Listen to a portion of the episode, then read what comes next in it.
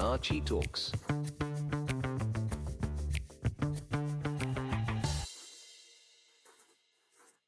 Всім привіт, мене звати Катя, я ведуча подкасту Architox.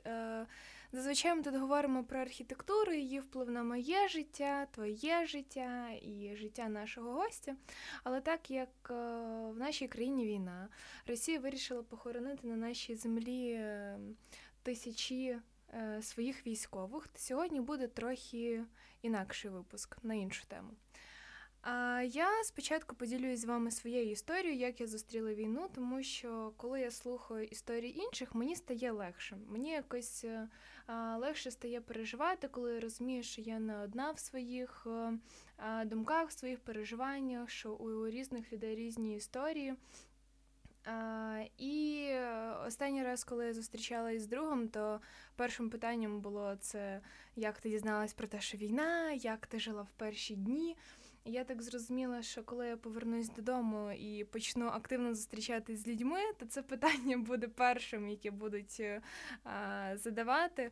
Тому я вирішила, що якщо я одразу проговорю, то ми з ребятами виграємо додаткові 15 хвилин на те, щоб поговорити про щось інше і відволіктись.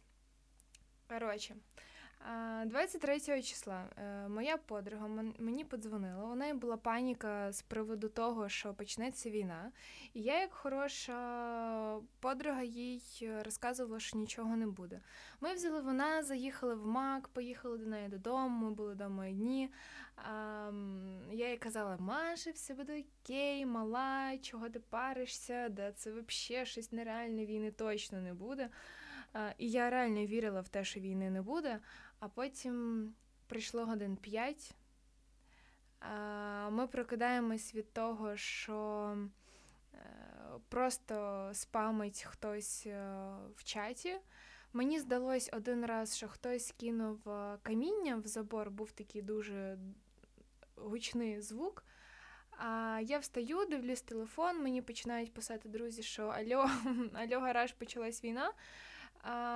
Приходить буквально хвилини 3, я бежу Машу, і так сталося, що ми з нею були за містом, і поруч був полігон, і настільки сильний був звук, і настільки яскраво освітилося все в будинку, це було настільки несподівано і страшно.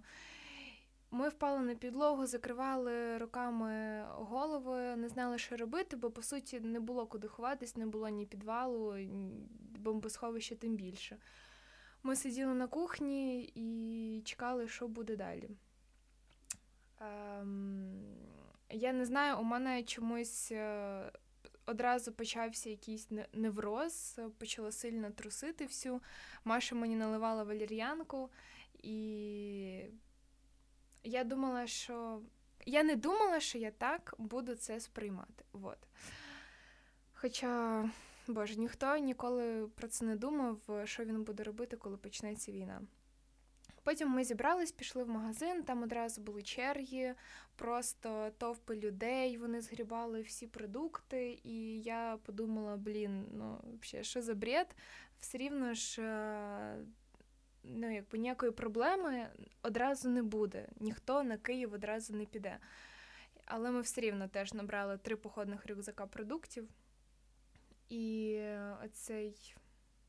оцей скептик в мені, добре, що він був тільки в мені тоді, тому що, наприклад, моє село не попало в окупацію, село Маші на 3-й день попало в окупацію, і вони місяць жили на ті продукти, що вони купували в перший день. І це насправді був треш того, що зазвичай ти дзвонюєшся з подругою, вона тобі розказує, там, хто яку фоточку виставив, які плани на майбутнє, давай зустрінемося, там новий сезон «Холостяка» буде. Вот. А тут вона дзвонить і розказує, що вони купили свиню, того, що їм потрібно було м'ясо. І я в такі моменти взагалі не знала, як на це все реагувати, того, що я знаю, що Маша моя сильно любить поїсти, я не могла їй ніяк допомогти, тому що село в окупації, гуманітарку не возять, вони там якось мінялись між собою продуктами. І загалом, ситуація просто трешова. Моє село не попало в окупацію, але нам пощастило жити на горбку і біля військової частини. Нам пощастило, що теж там на 3-4 день спецпідрозділ нашого ЗСУ вирішили поселитись в будинку сусідів, тому що звідти насправді зручно було оглядати всю місцевість і звідти зручно було перекидувати снаряди там через село на рашистів.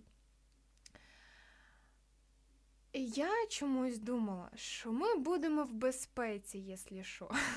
А потім, коли ми сиділи і наші кидали до них, і в нашу сторону теж прилітало, я поняла, що це насправді стрьомно і ніфіга ми не в безпеці. Ми 2 тижні сиділи в підвалі, і мої всі якось більш-менш спокійно реагували, але я, якщо чесно, постійно пила заспокійлива, того що я думаю, всі бачили ці тіктоки, що щось летить, чувак виходить, там курить, дивиться, що це летить. А це у мене тато так. А я думала, хоч би мені вистачило заспокійливих, тому що ми не знали, коли ми зможемо поїхати в аптеку, коли ми зможемо поїхати в місто. Вот. Це було стрьомно. Стрьомно було ще через те, що тероборона іноді себе дивно вела, і в тероборону брали дуже багато різних людей. Вот. Але, слава Богу, ми змогли виїхати і доїхати в Луцьк. Собственно, зараз я в Луцьку на студії CDFM. Тут я записую цей подкаст. Ніколи не думала, що так це все складеться. Хочеться в студії на острів, хочеться додому, але я вже сподіваюся, що це скоро закінчиться. І ми будемо записувати в нормальних умовах, в рідних умовах, з якимись гостями, трохи розширимо формат. Я так подумала, що, напевно, треба це зробити. Є пару проєктів, які скоро будемо запускати. Взагалі, зрозуміла, що потроху відходжу від цього всього стресу, що я потрохи почала приймати ситуацію і не так болісно мені вже на все реагувати, після того, як я зрозуміла, що я знову нічого не встигаю, так як і в звичайному житті. Тому що у мене якийсь фетіш на те, щоб нічого не встигати, брати 10 мільйонів завдань і потім бігати, думати, як би то все встигнути. Вот. Так що я вже більш-менш прийшла в себе. З приводу того, що взагалі зараз робиться, я дуже рада, що багато архітектурних бюро, окремих архітекторів одразу взялись волонтерити і робити те, що вони можуть у себе в своїй сфері. І це дуже класно. Багато різних пропозицій, якихось модульних конструкцій, які можна використовувати в бомбосховищі, щоб якось свій простір організувати. Дуже багато кльових проєктів соціального житла, житла для переселенців тимчасового. Класно. І я була в шоці, наскільки швидко почали це все робити і пропонувати, адаптуватись до тих умов, що зараз. Дуже класно, що швидко роздуплились і почалася ця мобілізація житла. Тобто дуже багато переселенців і одразу організували якийсь простір в школах, одразу люди почали селити у себе дома якихось біженців. Супер, тому що в перші дні особливо я взагалі не знала, що робити, як діяти, як жити, і люди, які змогли не тільки себе організувати, але й допомогти іншим людям, я взагалі в шоці, як це так, і що взагалі у них в голові було. Звісно, зараз дуже багато всього відбувається в світі архітектури, бо ми всі розуміємо, що скоро нам потрібно буде це все відбудовувати, і вже просто набирають гігантські штаби волонтерів. Я тільки вчора подивилась новину про те, що 120 волонтерів-архітекторів приїхали в Ірпінь для того, щоб дивитись все і потім відбудовувати. І це просто мега класно. Але розкажу і про такий аспект, який для мене був трохи дивний. Зараз же багато різних конкурсів пропонується на різні будівлі, уже можна щось придумувати, робити якісь візуалізації, пропозиції по реконструкції нових зруйнованих будівель. Ну і зрозуміло, що все ми намагаємось українізувати, все націоналізувати і...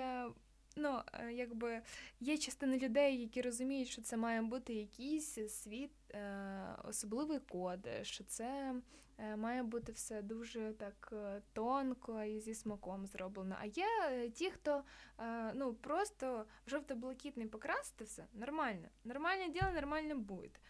І якщо буде герб, да, на 5 поверхів, теж нормально буде. Ну, якби це зрозуміло, нікуди від цього не дінешся. Але коли ти це бачиш, у тебе є два шляхи. По одному ти йдеш і пишеш 10 коментарів про те, що гавно-гавна, на що ти таке зробив, ти взагалі тут хто. А другий шлях – це ти пропонуєш свій варіант і робиш щось краще, якщо ти розумієш, що це неправильно. Іноді і мені хочеться посиратись з кимось в інтернеті, особливо після того, як всі почали постати Тінькова, який начебто суперкласний, після того, як всі постять Фейса і Дудя, котики.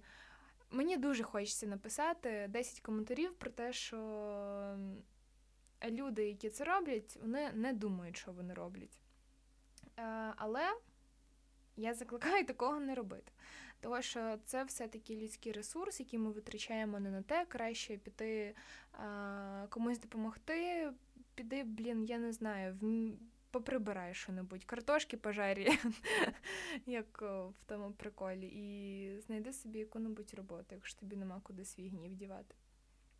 Ну, це я зараз так кажу. В перші дні війни я взагалі сралась зі всіма в інтернеті, у мене починався день з того, що я пишу всім коментарі, які вони уроди.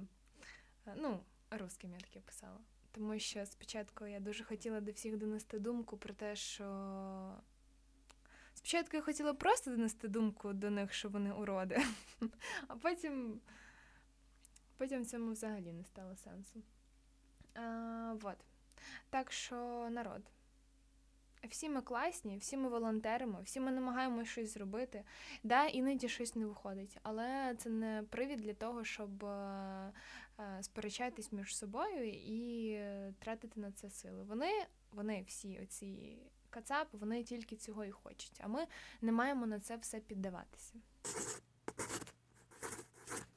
Я не знаю, чи ви помітили, але особисто я трохи по-іншому вже сприймаю місто. От ми їдемо по вулиці, там, і я думаю, так, а де тут стратегічний об'єкт? От ми їдемо, і я думаю, наскільки я буду в безпеці, якщо я буду ховатись десь тут, коли буде повітряна тривога. І це насправді така цікава штука, того, що тільки недавно ми говорили про те, що, наприклад, після перебудови в Парижі вони дуже чітко відслідкували дороги між стратегічними об'єктами і зробили їх ширшими для того, щоб в місті взагалі неможливо було робити блокади. Вони це зробили для зручнішої деблокади. І от мені дуже цікаво, наскільки ми задумаємось над тим, як стратегічні об'єкти у нас розташовані в місті. Недавно тільки цілились на завод, який... У нас в Києві є завод, який робить частини для ракет. Значить, цей завод стоїть в центрі міста. Всі, думаю, бачили, ракета не попала в нього, попала в сусідній житловий будинок. Але якого фіга такий об'єкт стоїть в центрі міста, серед великих житлових будинків? Не розумію. Окей, ніхто не думав про те, що буде колись ще одна війна. В Радянському Союзі просто його там поставили, того, що тому. Але я думаю, що коли ми будемо перебудовувати міста, то треба буде хорошо над цим задуматись, тому що фіг знає, що їм через 10 років збріде в голову, а нам потрібно берегти кожну свою людину, кожного українця, тому що українці взагалі бубочки порівняно з тією всією нечистю. Вот. Це те, що я хотіла сказати. Взагалі, дуже цікаво поговорити про те, як архітектура і містобудування відображає режим в країні. Бо як ми розуміємо, що ми йдемо по головній вулиці, як ми розуміємо, що ми потрапили на головну площу міста. Ми йдемо, гуляємо, все окей, і тут ми бачимо Леніна, який нам маше ручкою і говорить «привіт». І ми розуміємо, що ми на головній площі. І дуже класно, що так як у нас демократія в країні, я думаю, що основним символом нашої демократії це є Майдан, судячи ще з подій 2014 року. І от дуже цікаве питання, що я не знаю, як буде далі. Але, скоріше всього, ми не будемо ставити пам'ятники тим людям, які при владі зараз, того, що якби у нас не культ людини. Да, я думаю, що будуть якісь меморіали там, і якось ми будемо вшановувати пам'ять воїнів, які нас зараз захищають. Це все, думаю, має бути, але явно ніхто там не зробить пам'ятник Арестовичу. Я собі взагалі це не уявляю. Паралельна реальність, Рашка робить пам'ятник Жириновському. Він коли ще був живий, то він там, я не пам'ятаю, чи він сам перерізав ту ленточку, але не суть. І якби це теж така показова штука, да? Так що дуже цікаво це поспостерігати. І взагалі я постила якийсь мем в Інстаграмі про те, що Путіна чекає суд в Гаазі. І вирішила подивитися, як виглядає сама ця будівля, і вона виглядає просто офігенно. От коли ми говоримо про суд, у нас яка йде символізація, що це має бути щось прозоре, чесне. І так і виглядає ця будівля. І я одразу подумала, а як же виглядає наш суд в Києві? І той Конституційний суд, що на Жилянській, виглядає... Він не говорить нам про те, що там все супер прозоро, там якісь трохи інші асоціації йдуть. А потім я дізналась, що насправді ця будівля і не була предназначена для того, щоб там був суд. Це мав бути взагалі якийсь обчислювальний центр, аж ніяк не суд, і тому була збудована така будівля. Взагалі, це дуже сумно, все, що відбувається, але ми ще маємо розуміти, що насправді після війни наша країна зробить великий крок вперед. Уже зараз ми відмовляємось від всього російського. У нас запускаються свої медіапроекти. Раніше я там була підписана на якісь архітектурні групи в Інстаграмі, які вели якісь російські блогери, були якісь пабліки про культуру. Зараз від цього всього дерьма всі відписуються і всі створюють щось своє. І це просто дуже класно. Дуже багато української музики зробили тільки за цей період війни. Що буде далі, це взагалі можна тільки уявити. До речі, якщо ви ще не відписались від всієї русні, зробіть це зараз, відпишіться, зніміть лайки в Spotify на всі їх пісні, того, що давайте не будемо спонсорами цього всього піздіця. Вот. До чого це я взагалі вела, звісно, непонятно. Я до того, що коли війна закінчиться, ми з вами зробимо великий крок вперед, а хтось буде далі гнити у себе в болоті. І як би важко зараз не було, як би зараз не хотілося опустити руки, забити на це все, ми маємо бути сильними і витримати це все випробування. Якщо чесно, з початку війни я відчувала трохи агресію до людей, які виїхали, того, що я себе відчувала таким суперпатріотом, і я така: ребята, чого ви виїхали, ми тут маємо взяти палки в руки і бити русню. Но добре, що я тоді нікому нічого такого не казала, тому що насправді я просто сиділа 2 тижні в підвалі, і я думала теж про те, що я б уже насправді виїхала, тому що мені страшно, як там люди можуть ходити, розказувати, що я сьогодні випила півчика, завтра я піду на тусовочку, коли ти сидиш і не знаєш, це винищувач прилетів, чи це, я не знаю, вертоліт, чи це там наші стріляють. Я таки не навчилась це все розрізняти, хто на кого стріляє, і я сподіваюся, що більше у мене такої нагоди не буде навчитись це все робити. Я рада, що ви можете жити далі, і я думаю, що так і має бути, тому що люди зараз борються за те, щоб ми жили далі і щоб ми себе добре відчували. Вони борються за наше мирне життя. І я думаю, що ми маємо теж показувати, що для нас це важливо, і жити цим життям. Ви дуже маєте чи не дуже маєте? Потрібно підтримувати малий бізнес, потрібно ходити в кафешки, потрібно замовляти український одяг. У мене, якщо чесно, з початку війни віш-лист, який я собі кудись записувала, він поповнюється, він з кожним днем поповнюється. І просто на деякі дорожчі речі я тепер ставлю помітку «купити після війни». Але все рівно... Я щось замовляла весь цей час, і мені здається, що мій тривожний чемоданчик трохи виріс з початку війни, і додому я привезу більше речей, ніж я взяла з собою.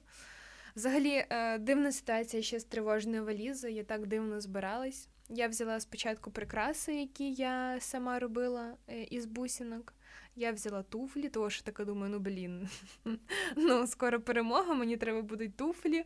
Взяла біле плаття, тому що, звісно, я ж тут, в селі мені що, головне біле плаття вдягнути, щоб іти там собаку вигулювати. Добре, що мама мені сказала: Катя, алло, проснись, ми їдемо не на курорт. І ми зібрали такі самі потрібні речі. Я дуже рада, що тато зміг вивезти собаку. До чого я хочу вас ще закликати? До того, щоб ви продовжували розвиватись навіть в цих умовах. Зараз дуже багато класних курсів відкрили.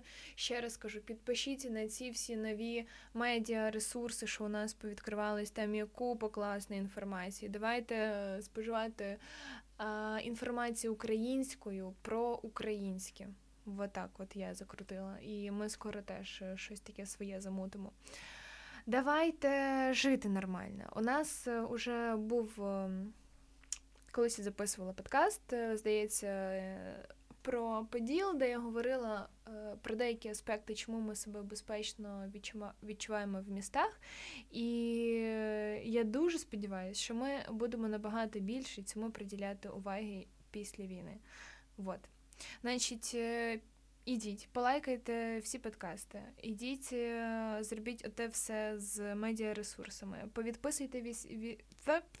повідписуйтесь від всіх, від всієї русні. Хочу сказати дякую ЗСУ, хочу сказати дякую всім волонтерам, які працюють і допомагають нашій перемозі стати на крок ближче до нас. Я вас всіх люблю, я сподіваюся, що скоро я буду вже болтати про щось інше. Думаю, що я трохи розширю діапазон цього всього дійства. Все, давайте. Цілую, обнімаю.